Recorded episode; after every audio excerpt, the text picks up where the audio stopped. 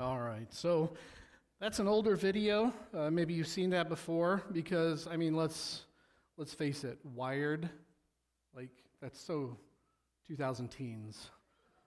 So uh, no. Um, if you haven't figured out what the what the uh, focus is this morning, it is fasting. I want to read for you a, a uh, an appropriate passage. You'll see it on the screen. It's Matthew chapter 6, verses 16 through 18.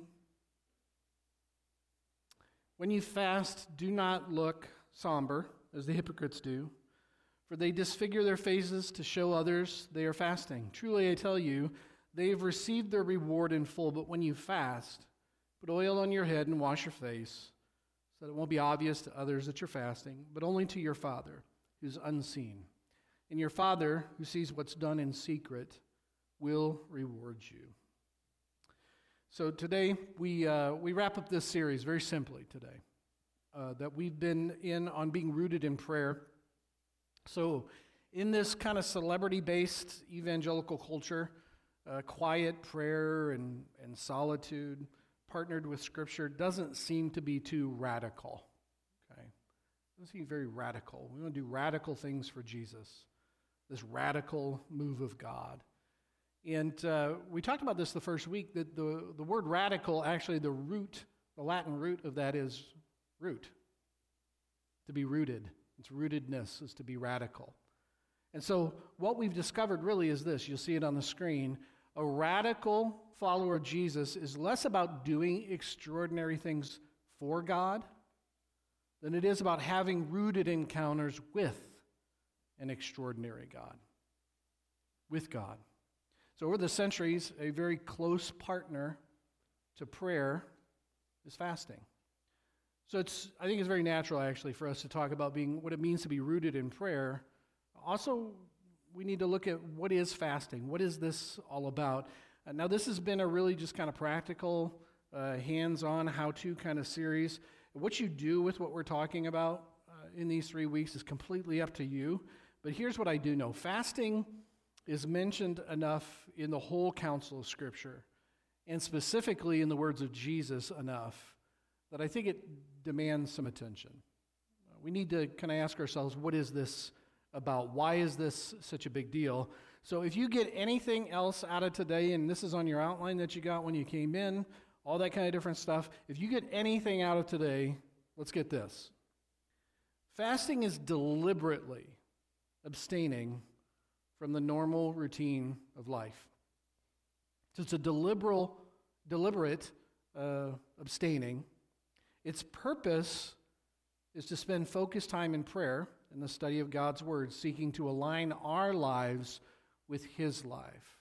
In other words, if there's any aspect of our life or any sense that we're, we're not necessarily personally lined up with where God would want us to be, fasting is an opportunity to abstain from something to focus on getting ourselves lined back up with who God is and what He wants for us. Now, this next sentence is a really important one, I think. And I think it speaks sometimes to some of the misconceptions we have about fasting. Ultimately, fasting is more about replacing than abstaining.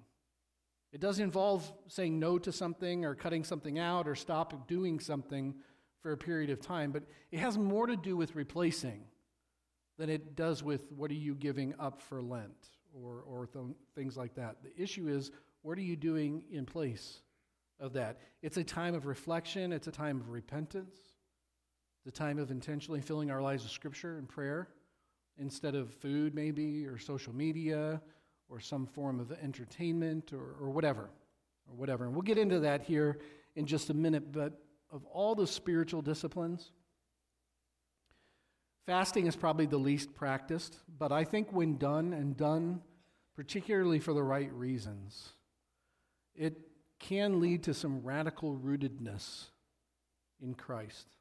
So, first off is full admission. For me, fasting is an aspirational spiritual discipline, which is a fancy, really flowery way of saying, I don't do this very often or very well. It's a very aspirational spiritual discipline for me. I've fasted before, um, but I've not done it in a very consistent way. It's not been a, not a play on words here, but a steady diet for me of fasting. It's not been this consistent thing that I've gone to as a pattern of discipline in my own personal spiritual development. It's an area of corrective discipline in my life right now that I'm seeking to engage more. Uh, so, in preparation for this series and for Lent, which begins with our Ash Wednesday service this next Wednesday night, I'd encourage you to hear, be here for that. I've been kind of getting some focus on what, what, is, what is this? Why do I need to incorporate this more in my life? And a lot of people do take advantage of Lent, these 40 days between Ash Wednesday and Easter, uh, to, to give something up for Lent. And if you grew up Catholic, that was kind of a big thing. Even if we didn't even show up at church, we had to give something up for Lent. You know, I'll give up, you know, bazooka, bubble gum, or I'll give up whatever when I was a kid. So, but you had to give up something somehow that appeased God if I did that. And so maybe you, you kind of are familiar with some of that language, but uh, it's not uncommon. And, and if that's something that God's leading you to, I'd encourage you to do it. But that said, what I want to do is just really briefly today, and this is a very simple message, is just cover uh, some foundational issues, and then we'll just kind of get into some practical stuff, if that's okay. So, first, based on what I'm seeing all throughout Scripture, actually, and particularly in the ministry of Jesus, for Jesus, the big issue is the heart.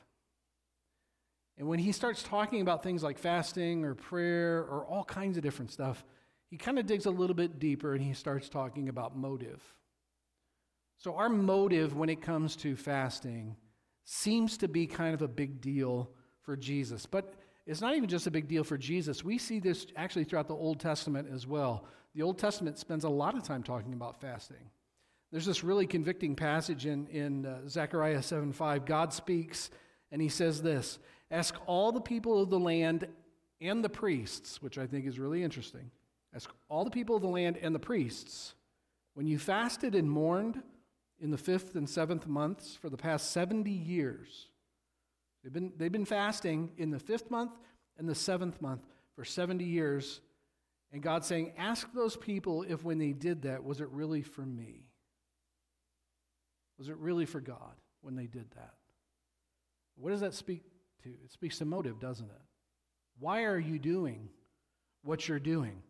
Now, I'm sure I'm going to come off as a bit snarky, okay, but, but if our, in our social media saturated existence, if you fast and nobody knows that you fasted, it's kind of like that if a tree falls in the forest and nobody's there, does it make a sound? Like if you fast and you don't post about it on social media, did you actually fast?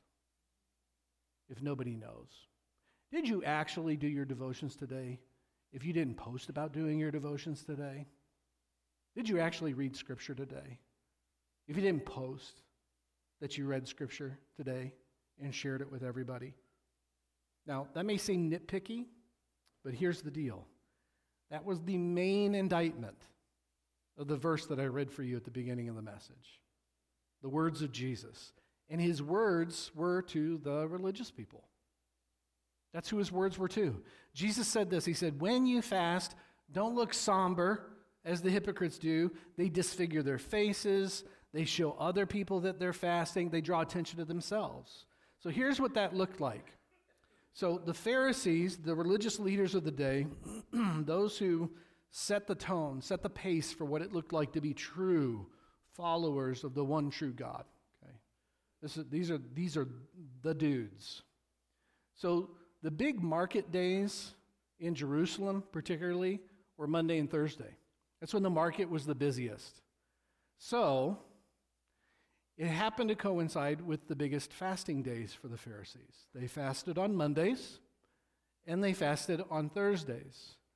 And so the pattern was the market is this the market was more than just going and getting your stuff, and it was more than just to stop at Walmart to go get your stuff and go home. Some of you all, when you go to Walmart, your goal is not to see anybody you know, right? That's not how the market worked when, when back in Jesus' day. You went to the market because that was your news feed. That was, that was your opportunity to connect with all kinds of people that you knew. Oh, look, so and so got a new hairstyle. Can you believe Jerry did this? You know, just all that kind of different stuff. You can do your likes, your comments, all that stuff. This was the news feed of the day, was going to the market. This is where you put yourself on display for other people to see was when you went to the market. Oh, look, they have their new baby, or all that kind of different stuff. It was happening at the market on Mondays and Thursdays, and the Pharisees conveniently fasted on Mondays and Thursdays, and they would go to the market. Like, where all the food was, by the way.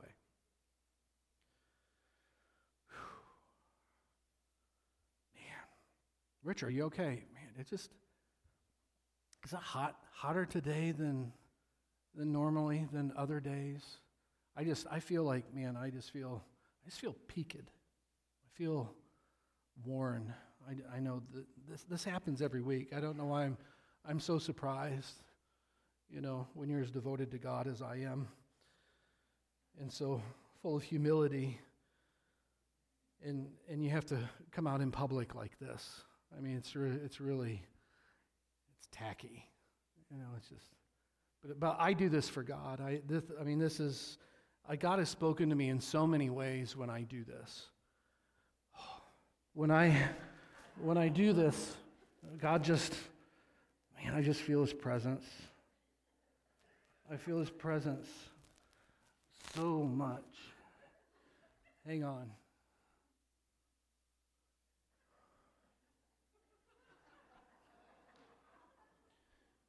Hashtag all for you. All for you. All for you. Okay, so don't clap, that's gross. So I know that I'm being a dork. Okay, I know that in that moment. But the issue that we're getting to is what is the motive? What is the motive?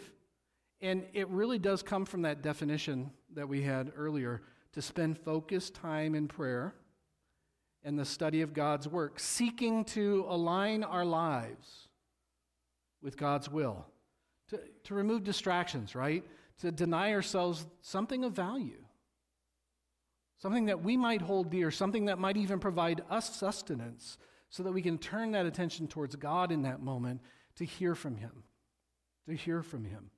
So we know that there's improper motives, and I can make jokes about that all day, but. Uh, there are at least five scriptural motives, good motives. I know there's more, but uh, there's at least five that I just want to share with you this morning for just true biblical fasting. And the first I've already mentioned. One reason to fast, a good reason to fast, is to hear from God. To hear from God. And we're not going to spend a time, a time on this. In the first week, we talked about silence, we talked about solitude, and how important that was to a life that's going to be rooted in prayer.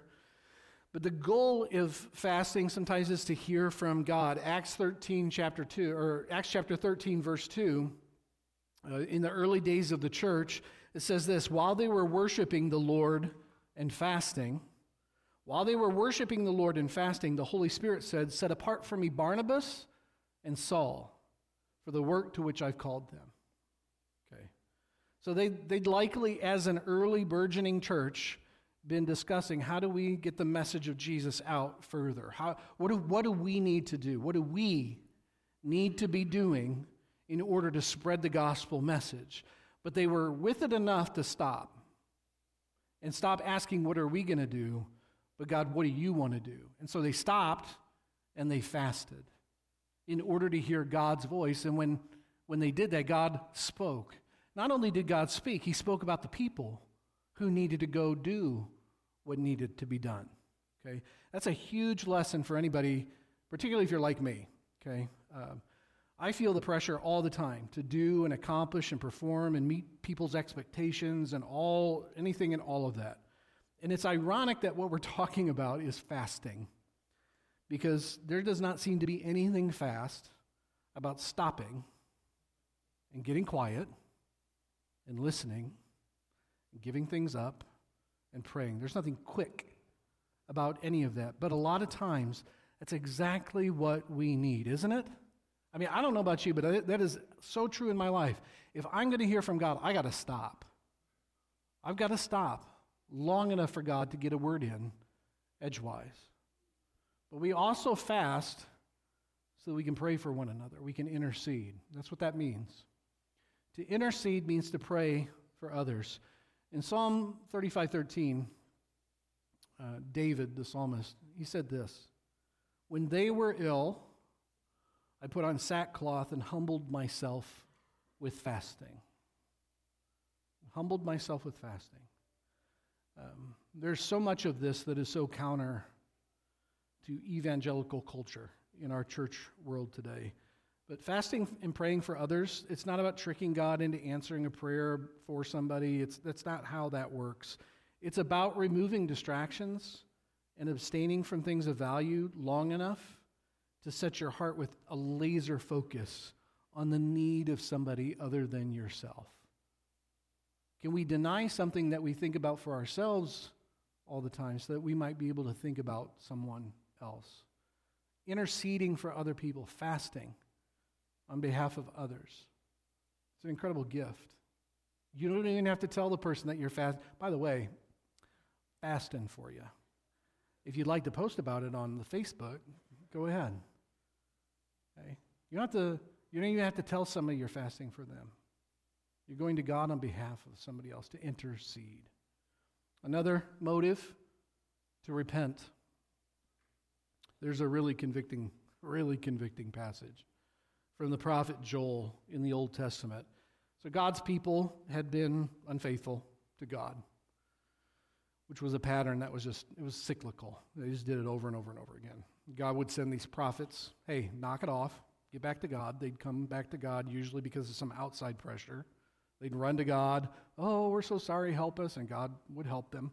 But then they'd be like, ooh, squirrel, and they run over here to something else. Okay, so they'd been unfaithful again, again. And so God is using the prophet Joel, and he says this in Joel 1 12 through 14. Put on sackcloth, you priests. Again, he talks about the priests. Put on sackcloth, you priests, and mourn, wail, you who minister before the altar. Come, spend the night in sackcloth, you who minister my, before my God. For the grain offerings and drink offerings are withheld from the house of your God. Declare a holy fast, call a sacred assembly, summon the elders and all who live in the land to the house of the Lord your God, and cry out to the Lord. You know I do sometimes when I feel guilty or um, when I know that there's something I should be doing that I'm not doing? or something I'm doing I shouldn't be doing. It, in order not to deal with that, I get busy. Like I'll, I will fill my calendar. Look at, I got so many appointments. I've got so many meetings. I've got so many things that I've got to do and accomplish and get done.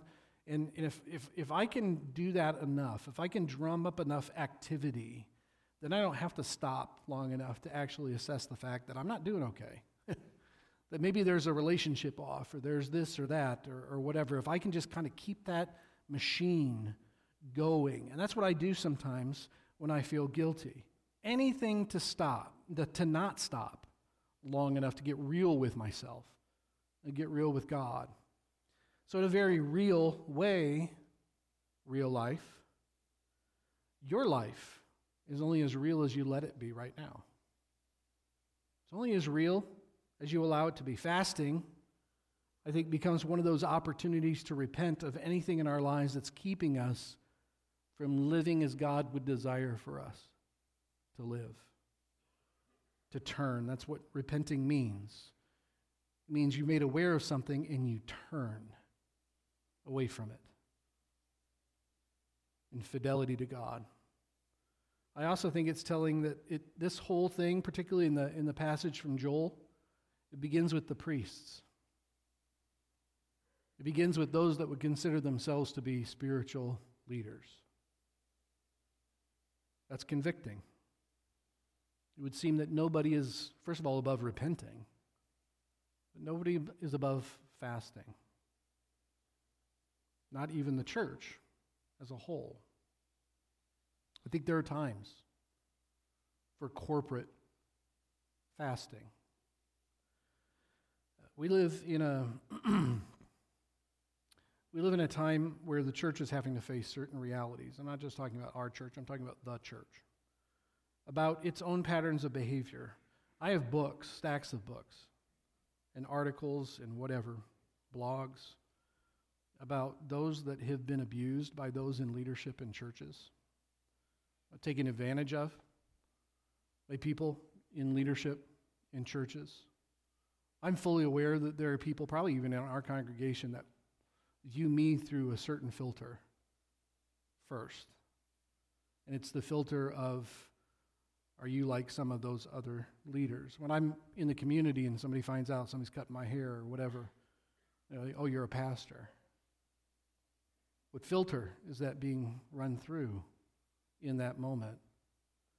Because of past patterns of behavior. Maybe also the church and its issues with idolatry, political idolatry, personal idolatry, chasing after whatever it is that we chase after as followers of Jesus. God seems really like persistent and set on figuring out ways to call the church to repentance in those moments and to turn to Him. I wonder if we'd be quiet long enough to actually hear Him calling us back to Him in some circumstances. And maybe right now, maybe right now is a good time to ask ourselves if we've forgotten that we need God. We need God. We need Him. Not only for what He does for us, we, we need God. We need Him. And fasting, it doesn't earn us forgiveness. It doesn't endear us to God's heart that much more. He loves you with an everlasting love. He loves you enough to send His Son, Jesus Christ, to die for. He loves you beyond anything you can measure already. That love is there for you, it's there for you. So it doesn't get God to love you more, um, but it, if you approach it with the right motive, it will help you see your sin. Your sin for what it really is. And, and when that happens, you take the opportunity to repent. Repent. Another reason to repent, it's a good motive, is direction. Acts 14 23, Paul and Barnabas appointed elders for them in each church, and with prayer and fasting committed them to the Lord in whom they had put their trust. So these were the again the fledgling burgeoning days of the early church. There were no growth models for the church. Nobody took attendance in the early church. There were no lights and fog machines in the early church. I mean, there's just none of that stuff existed in the early church. All they had was God, prayer, and each other. What would happen if we realized that's all we really truly have to? God, prayer, and each other. Paul and Barnabas fasted for wisdom, they fasted for guidance in choosing the right people. Is there something important in your life right now? Right now. And you're at a crossroads and you know that the decision that you have to make is going to alter the future, your future. Are you at a crossroads right now? Or do you have to make a decision today about something? What does it look like for you to give up a meal and pray? Or what would it look like? And I know I'm picking on social media today.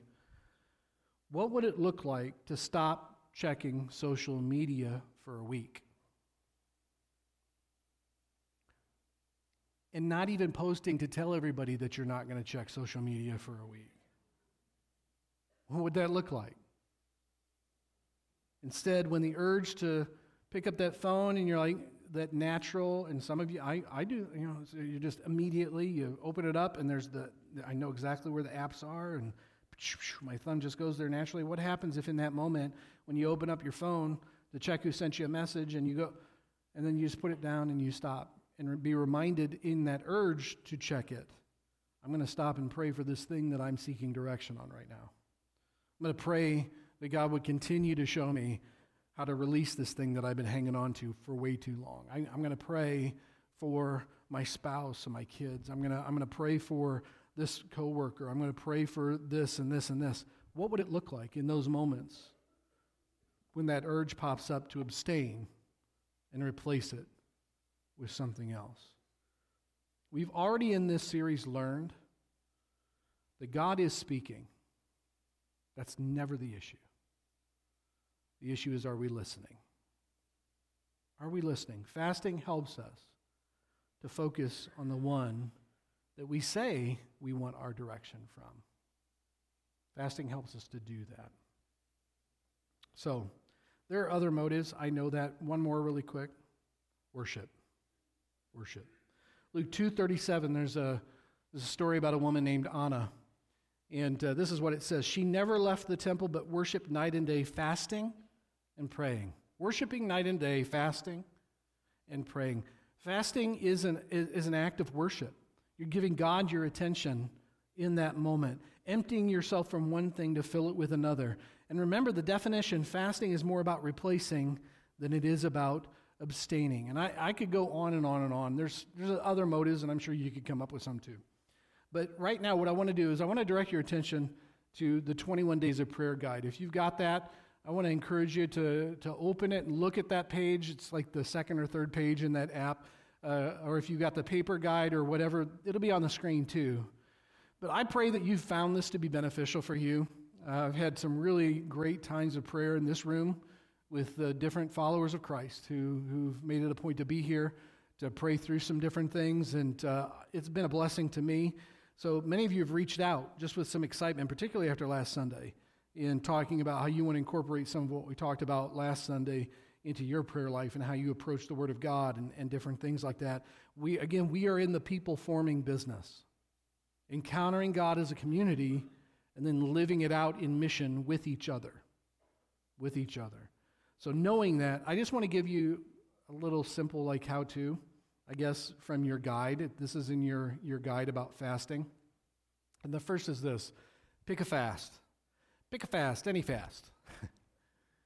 I used to, in, in that video from the Skit guys, I used to get kind of legalistic in my thinking about fasting. Not so much anymore, but um, pick a fast. For some people, you hear the word fast and you hear immediately, no food for 40 days. If that's your jam, go to the doctor first, okay? Uh, we trust God for everything, but um, yeah, go to the doctor. Because you may be hypoglycemic or diabetic, and that is not a smart move that would honor God. So be smart about some different stuff. Uh, but, but if you do a, a, liquid only or just a water only for, for a certain amount of time, you might want to just check with your doctors, particularly if you're on medication. It might mess with your medication. I'm not a doctor, don't pretend to be a doctor, um, but I trust my doctor. And so uh, go to your doctor if you think you need to do something radical like that. I'm not trying to push you away from it. But I am just telling you, let's like be smart. Be smart. Uh, then there's other fasts. There's like the Daniel fast. These all have to do with food. This is you can Google this and look it up. It's from the book of Daniel. And, and all these different fasts that take place that you abstain from certain foods for certain amounts of time and, and all that kind of different stuff. There's a partial fast. Maybe you don't eat for um, two days in a row one week, or you know you give up lunch for one week, or there's, there's, there's partial fasts along those lines. Then there's activity and media fasts.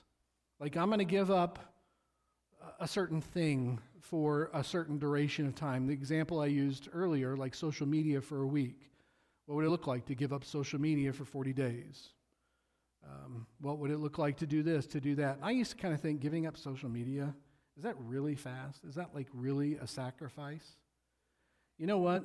I'm at a point now where I'm like, okay, yeah, yep, it is. It is. Giving up a um, giving up television or talk radio or something like that for a certain amount of time so the only talking head that you are hearing for a period of time is one instead of everybody else's okay and so what, what does it look like for you to abstain from something but then i think the key is it's not just i'm giving up social media for lent it's that what happens when you do pick up the phone to check it? What happens when you do pause and think, or you tell somebody, oh, yes, I'm giving up social media for Lent? I mean, we can give you a star sticker if you want, but like, what are you going to do in place of that? What are you doing? Which leads to the second thing write some goals down. Write some goals down for your fast. That's okay to have goals. Begin with personal goals, uh, do church goals, be specific. Why are you fasting? If you're fasting for direction, what are you fasting for direction about? Write that down. Remind yourself of your why. Why am I doing these things? If I'm doing it because I know my life is not lined up with where God wants my life to be lined up with, and I, I need to come to a realization. He needs to show some things to me about my own life. Write that down. Like, God, I'm confused. Do I, am I supposed to do this or am I supposed to do that? Am I, am I struggling in this area of life as much as I think I am? Or is there an area of life I'm not struggling at all that I am, that I think I'm, I, I am? I, what, what do I need from you in those moments? Write those things down.